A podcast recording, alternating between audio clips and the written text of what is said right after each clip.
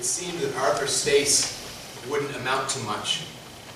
He was born in 1884 into poverty to alcoholic parents in a slum in Sydney, Australia.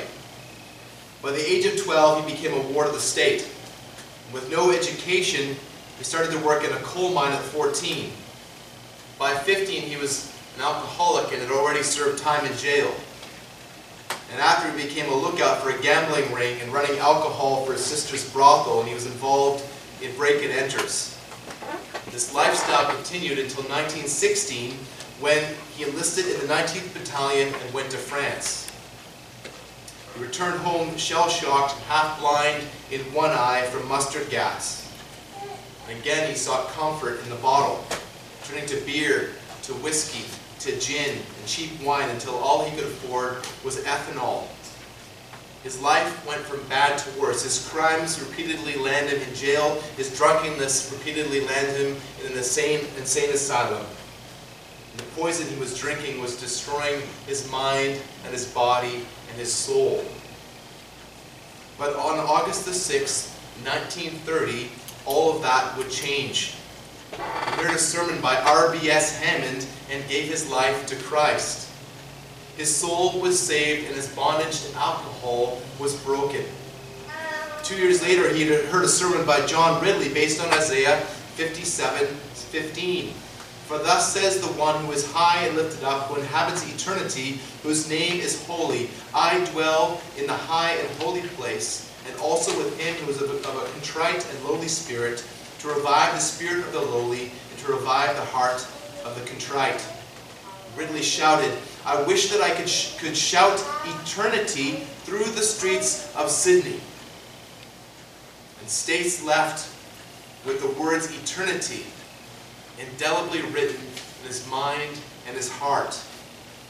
He had a piece of chalk in his pocket, and he bent down and on the sidewalk wrote the word eternity in a perfect copperplate script.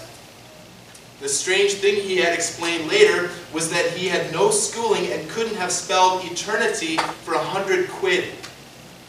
For the next 35 years, Stace traveled through the streets of Sydney and its suburbs, writing the word eternity on walls and sidewalks in chalk.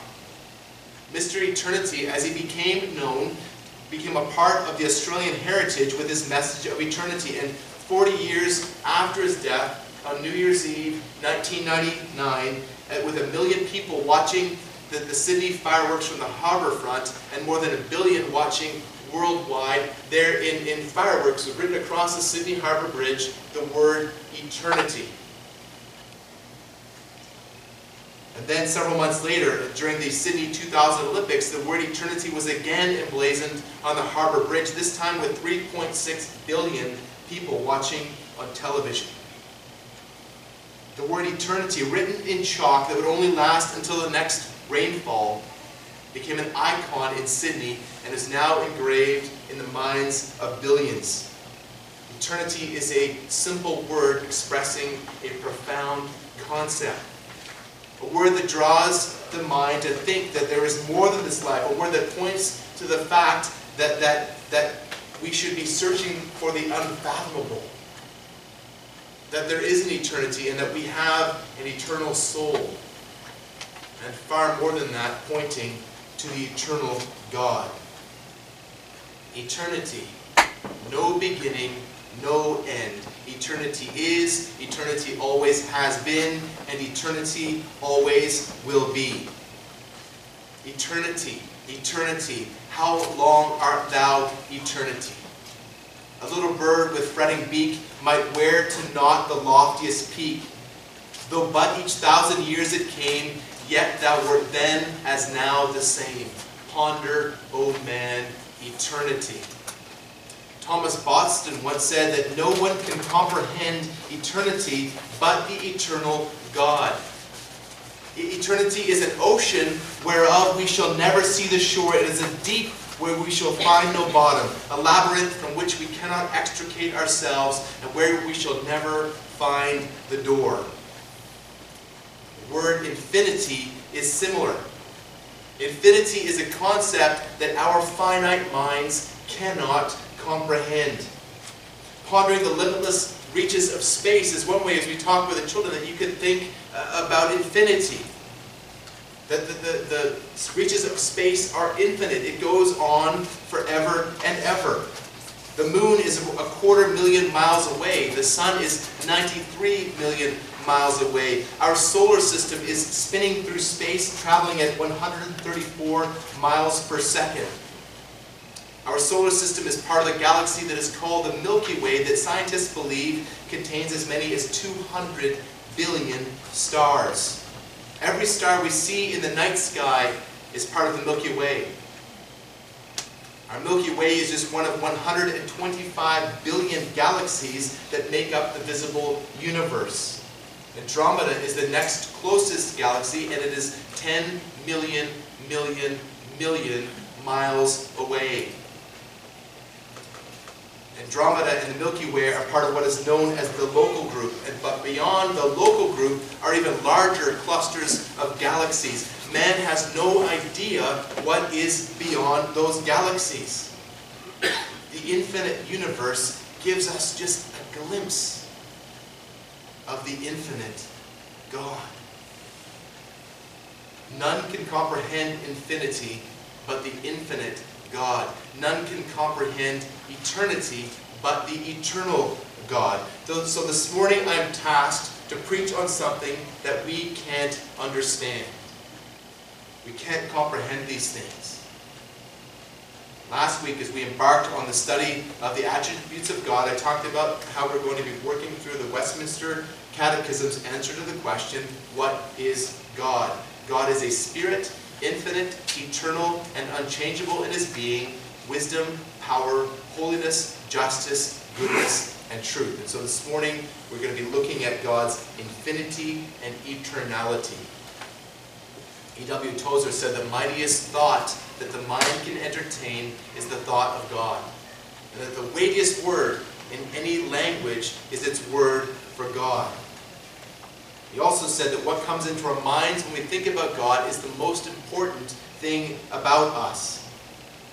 We're trying here to comprehend something that is so vastly beyond us, as our eternal God is infinitely above his creation. We're dependent on the work of the Holy Spirit in our hearts as believers to be able to grow in our understanding of who God is and to enable us to be able to worship him for who he is.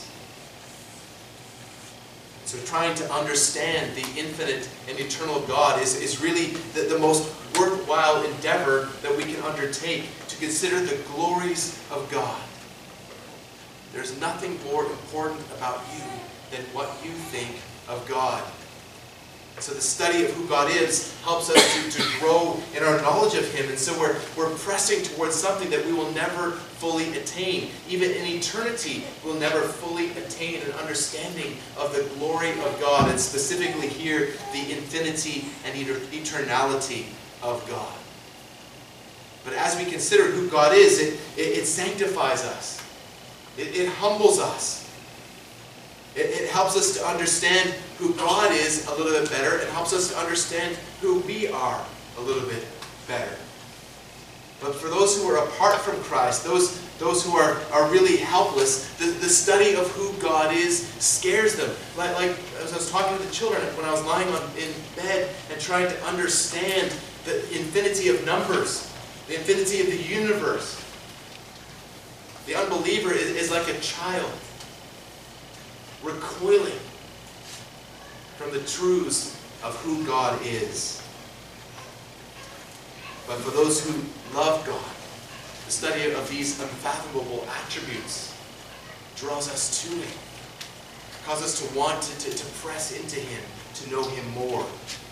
So our feeble minds try to, to comprehend God, but, but though He is infinitely further above us than, than Mount Everest is above a tick between the scales of a snake that is slithering in the dust.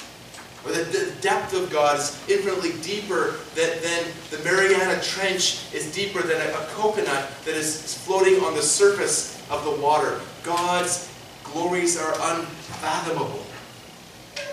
But still we strive to know Him personally. Still we strive to know Him better. Why? Because that's what we were made for. Like the Westminster Catechism says, the chief end of man, and the, the Baptist Catechism as well, says the chief end of man is to glorify him and to enjoy him forever. You cannot glorify someone you don't know. You cannot worship someone you do not know. You cannot enjoy someone that you do not know personally. The, the God that so many people worship is just a figment of their own imagination. They want a God that fits in their box, a God that they feel comfortable with, a God according to their own understanding. They want a God just like them. But this is not the God of the Bible. This is not the God of the Bible. These people have no idea who the God of the Bible is because they have never met him. As we read John 4.24, God's a spirit. We must worship him in spirit and in truth. We get hints, yes, and in, common grace there is, there is there are hints of, of what God is like through his creation, in general revelation.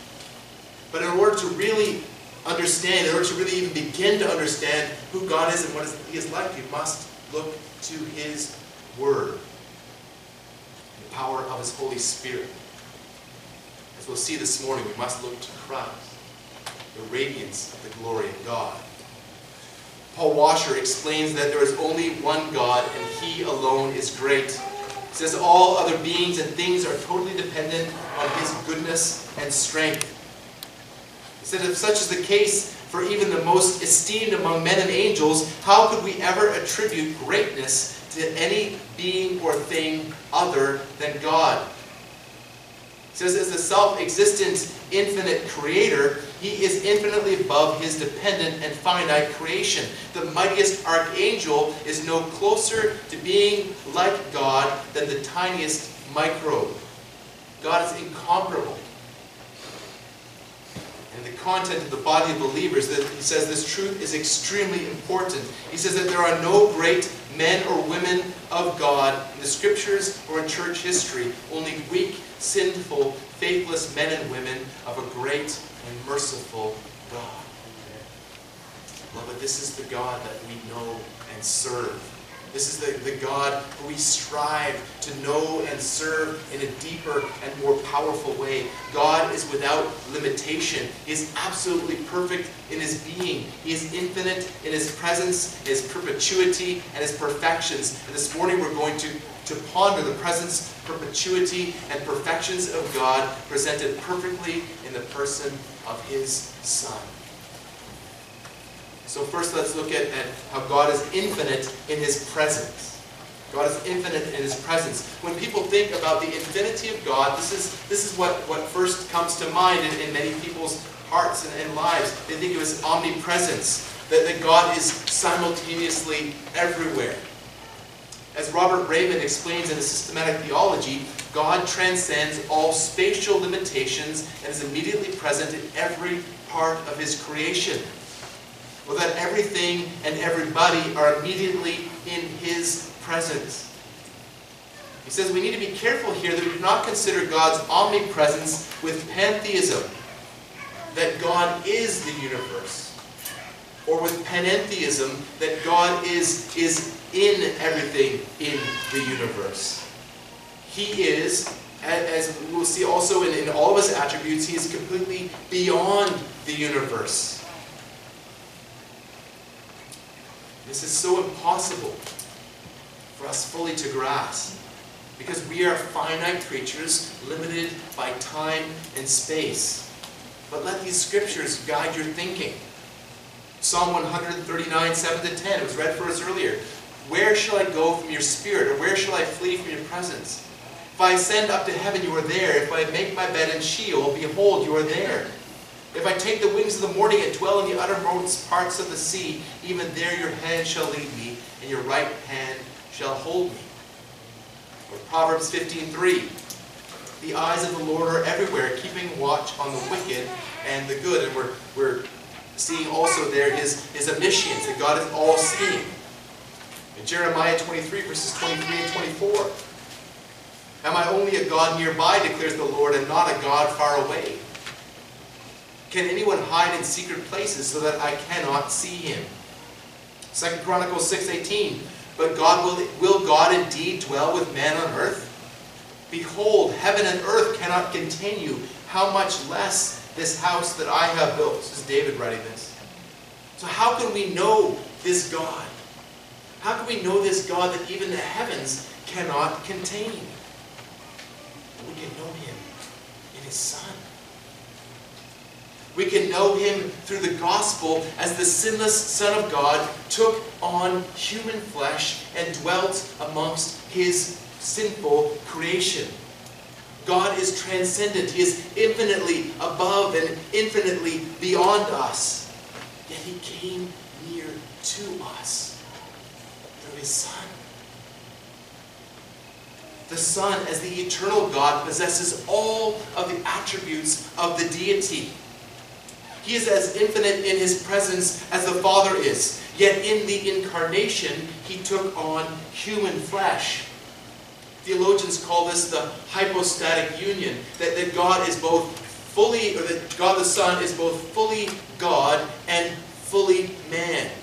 Again, this is a mystery. We cannot comprehend how, how he could be these two things at once and, and fully and completely both, both things at once. But this is the God that our scriptures describe for us. Jesus the Son is fully God and fully man.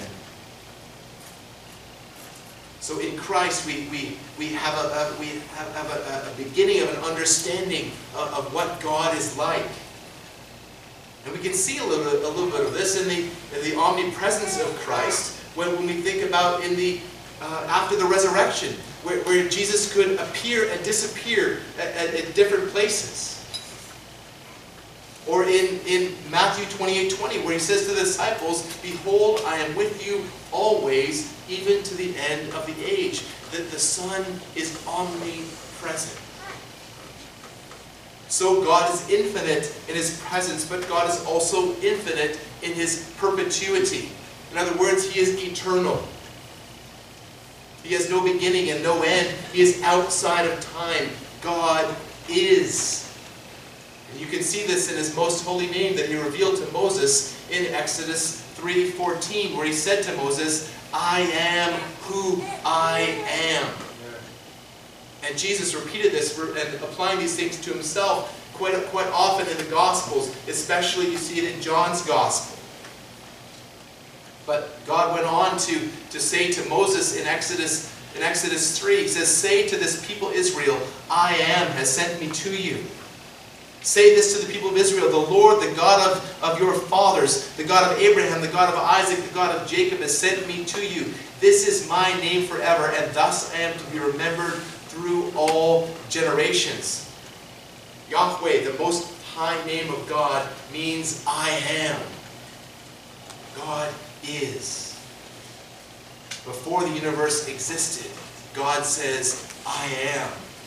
And for all eternity, God says, I am. But again, these things are, are incomprehensible to us. We can't, we can't understand that, that, that as finite creatures in time, we cannot understand how, how God can be outside of his time and exist for all time. But we seek to understand these things because we are wired to seek to understand these things. Ecclesiastes 3.11 says, He has made everything beautiful in its time. Also, He's put eternity into man's heart, yet so that he cannot find out what God has done from beginning to end. And so that's speaking there generally. That, that again, under common grace, eternity is in the heart of man. But for those of us who are in Christ, eternity has been written indelibly in the ink of Christ's blood on our hearts. So once again, in order to, to seek to understand these things, we must look to Jesus Christ, to God the Son. 2 Corinthians 4 6 says, For God who said, Let light shine out of darkness, has shone in our hearts to give the light of the knowledge of the glory of God in the face of Jesus Christ. So we see the glory of God, even his eternality and his infinity. We see these things in the face of Christ. In John 1 1, we read, In the beginning was the Word, and the Word was with God, and the Word was God. In the beginning, God was already there. He has no beginning. He was there already at the beginning, making the beginning.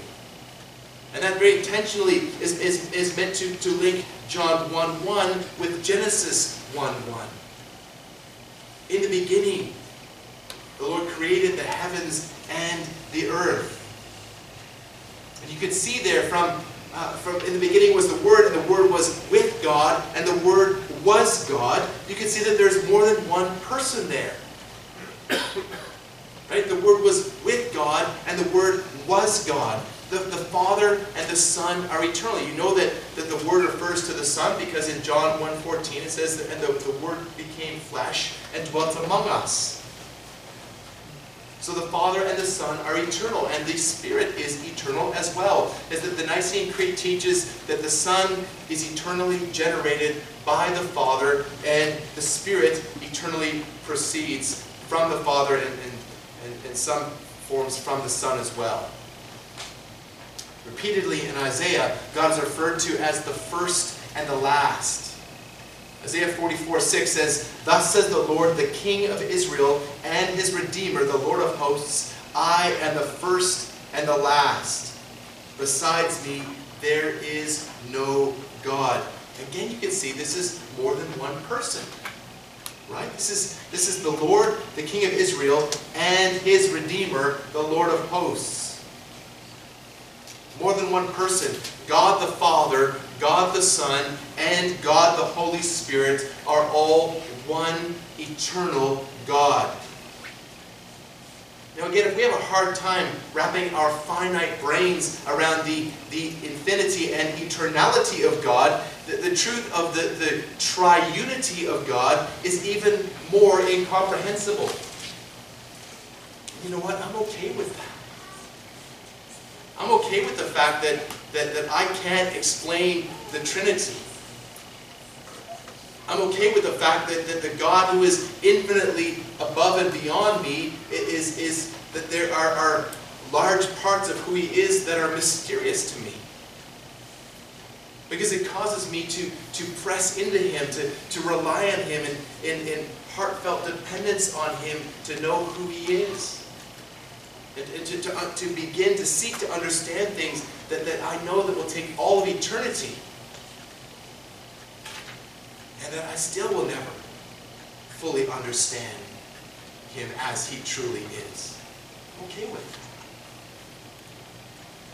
The eternality of the Son is, is picked up repeatedly also in Revelation, where the Son is referred to as the Alpha and the Omega, referring to the first and last letters of, of, of the Greek alphabet. Revelation 22, 13, where he says, I am the Alpha and the Omega, the first and the last, the beginning and the end. And so here we, we have words that, that were referred, uh, ascribed to, to God in the Old Testament, in, in Isaiah, are referred to here in, in, this passage in Revelation and several times in Revelation directly to the Son. And, and so if, if you have uh, Jehovah's Witnesses knocking on your door, you can bring these up with them. You can ask them, who is the beginning and the end? Who is the beginning and the end? And, and they would say, well, the Lord is the beginning and the end. You say, that's right. Jesus is the beginning and the end. He is the Alpha and the Omega. He is the eternal Son of God. So God is infinite in His presence. God is infinite in His perpetuity, but ultimately, God is infinite and eternal in His perfections.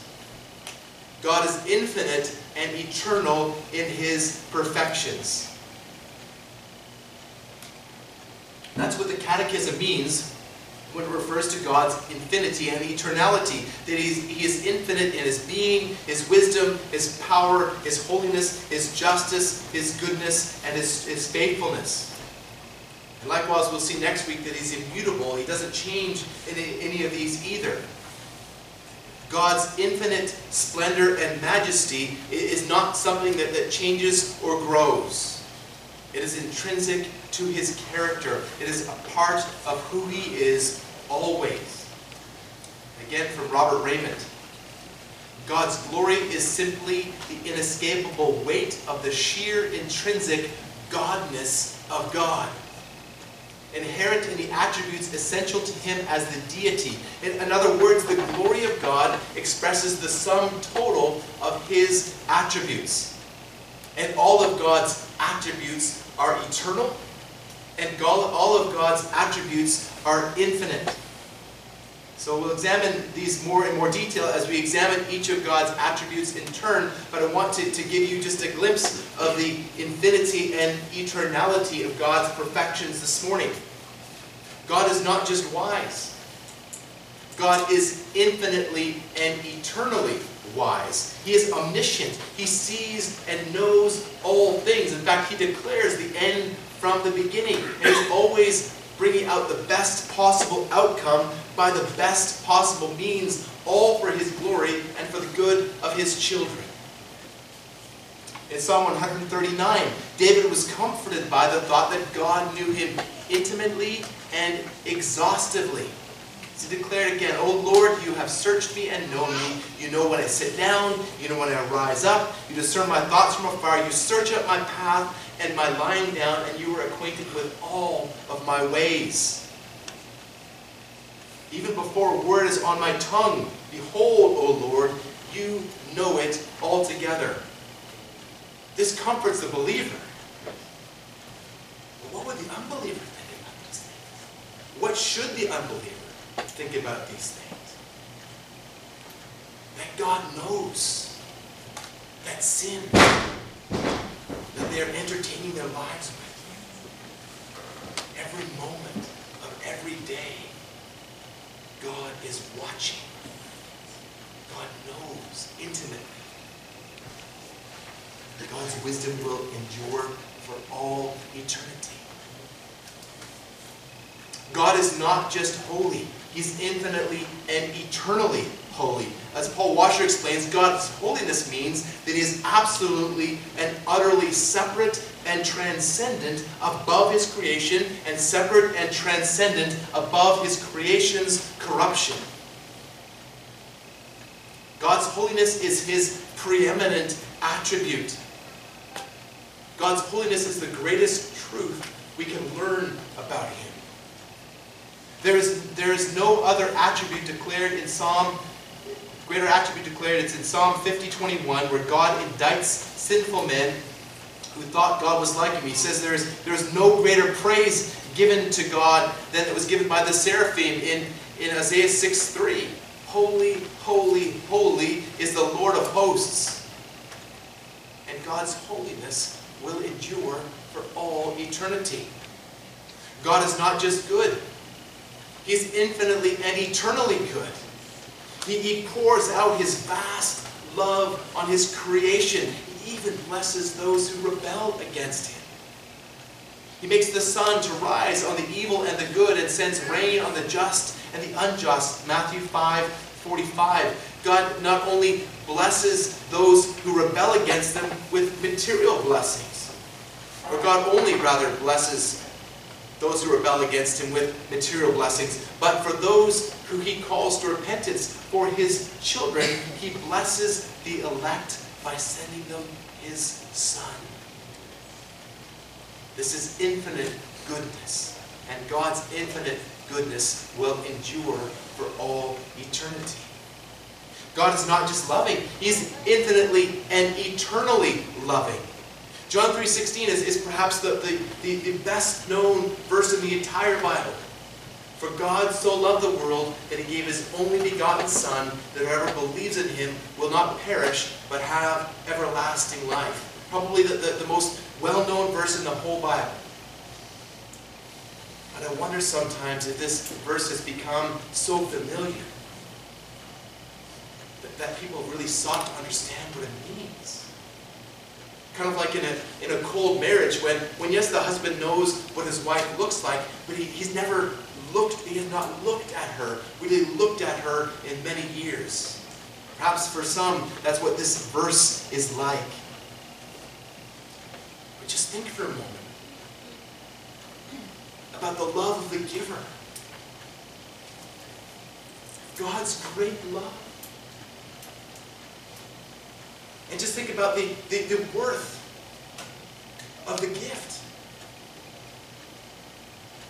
This gift is God the Son. And he didn't just give his son to, to, to be a king on a, on a throne and to, to rule temporally. He, he gave his son to die.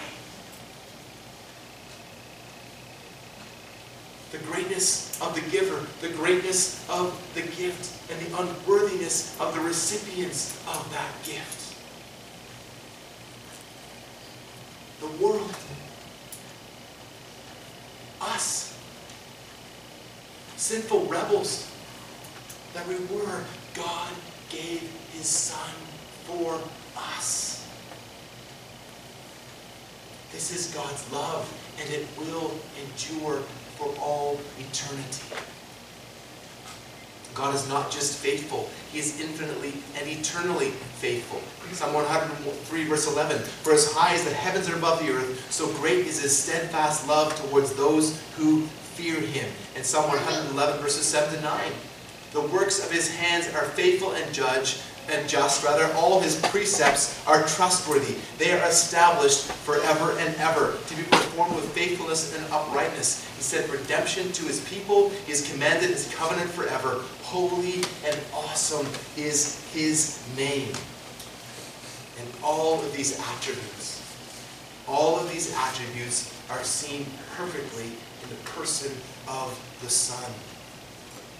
He is the radiance of the glory of God. Is the exact imprint of his nature.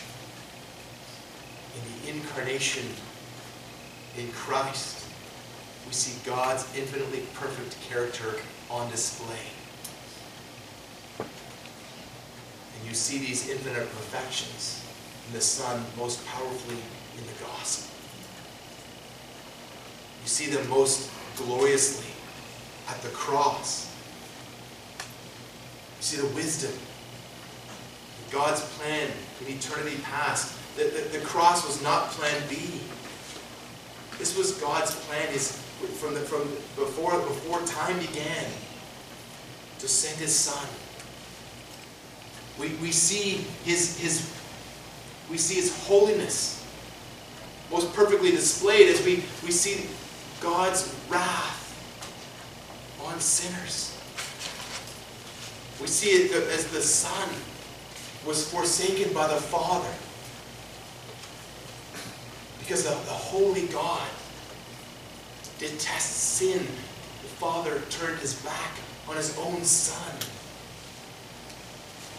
on the cross. We see the goodness of God in providing a way that, that a sinful people could come into the presence of this holy God. We see the love of God as he punished his son for his bride, for the church. We see the faithfulness of God as he was faithful to, to send his son to die, but also again to raise him up from the grave because it was impossible for death to hold him. And so we see all of God's attributes most gloriously at the cross. But beloved, through the cross, in Christ, God is working out those perfections in you. Matthew 5.48 says, You must therefore be perfect as your heavenly Father is perfect. And there is a sense in which, it, in which this is a command. It's a command to be perfect because God is perfect. But the verb that is here is not an imperative. This is an indicative. It is a statement of fact. He is saying, you must be perfect because your heavenly Father is perfect. He is saying, you will be perfect because your heavenly Father is perfect. The perfect God is doing a perfect work in you to draw you, to sanctify you into the perfections of His Son. You've been predestined to be conformed to the image of the Son. That's what that means. That, that God is, is growing you, is making you every day, making you more like Jesus. He's making you more perfect every single day. Now you can't always see it. Quite often we're, we're more blind to, to, to, uh, to these things, we're aware of, of, our weaknesses. But if you step back from your life and you consider over a, a longer period of time, you can see the direction of your life. You can see that if you are truly saved, you are growing in Christ likeness. But if that's not there, and that, that's one of the things you're thankfully you're not left to your, on your own to figure out. That's one of the things that the, the church is to help you grow in. The church is to help you to recognize is, is if that saving work, if that if that that growth in Christ likeness is there. Because if you are truly saved, it will be there. So the perfect God is doing a perfect work in you to make you perfect. And so you respond with joy and thanksgiving. You respond with worship for all that God has done, for all that God is doing, for all that He will do. And so studying these things, studying the, the infinity and the eternality of God is a means of grace in your life because as you begin to perceive these things, your eyes are opened. And you grow in your worship. Your perspective changes. Even the most difficult of trials becomes an opportunity for you to see that God is at work in you, even through those very trials, to make you perfect and complete. Like James 1 2 to 4 says, and you can see this all through the scriptures. But James says, Count it all joy, my brothers, when you meet trials of various kinds, for you know that the testing of your faith produces steadfastness. Let steadfastness have its full effect, that you may be, hear this, that you may be perfect and complete, lacking in nothing. So when you begin to understand and grow in your understanding of, of who God is, that then you're, you're transported out of the, the, the day-to-day problems and trials of life, and everything takes on a new meaning. When you interpret it, interpret your life in, in terms of who God is. Beloved, one day, one day you will see Him face to face. And you will be transformed on that day. But be transformed as you seek His face today. Arthur Stace, illiterate, alcoholic, criminal, was radically changed when he encountered the eternal, infinite God. He began to understand something that, that, that even the world's sharpest minds couldn't even begin to comprehend. And as he desired to point others to knowing his God, only eternity will reveal how many lives were changed because they saw that simple word, eternity. Arthur Stace left a mark on a city, on a culture. Arthur Stace left a mark on eternity because the eternal and infinite God had made and had made a mark on his heart. Have you encountered this infinite, eternal God? What mark will you leave? Let's pray together.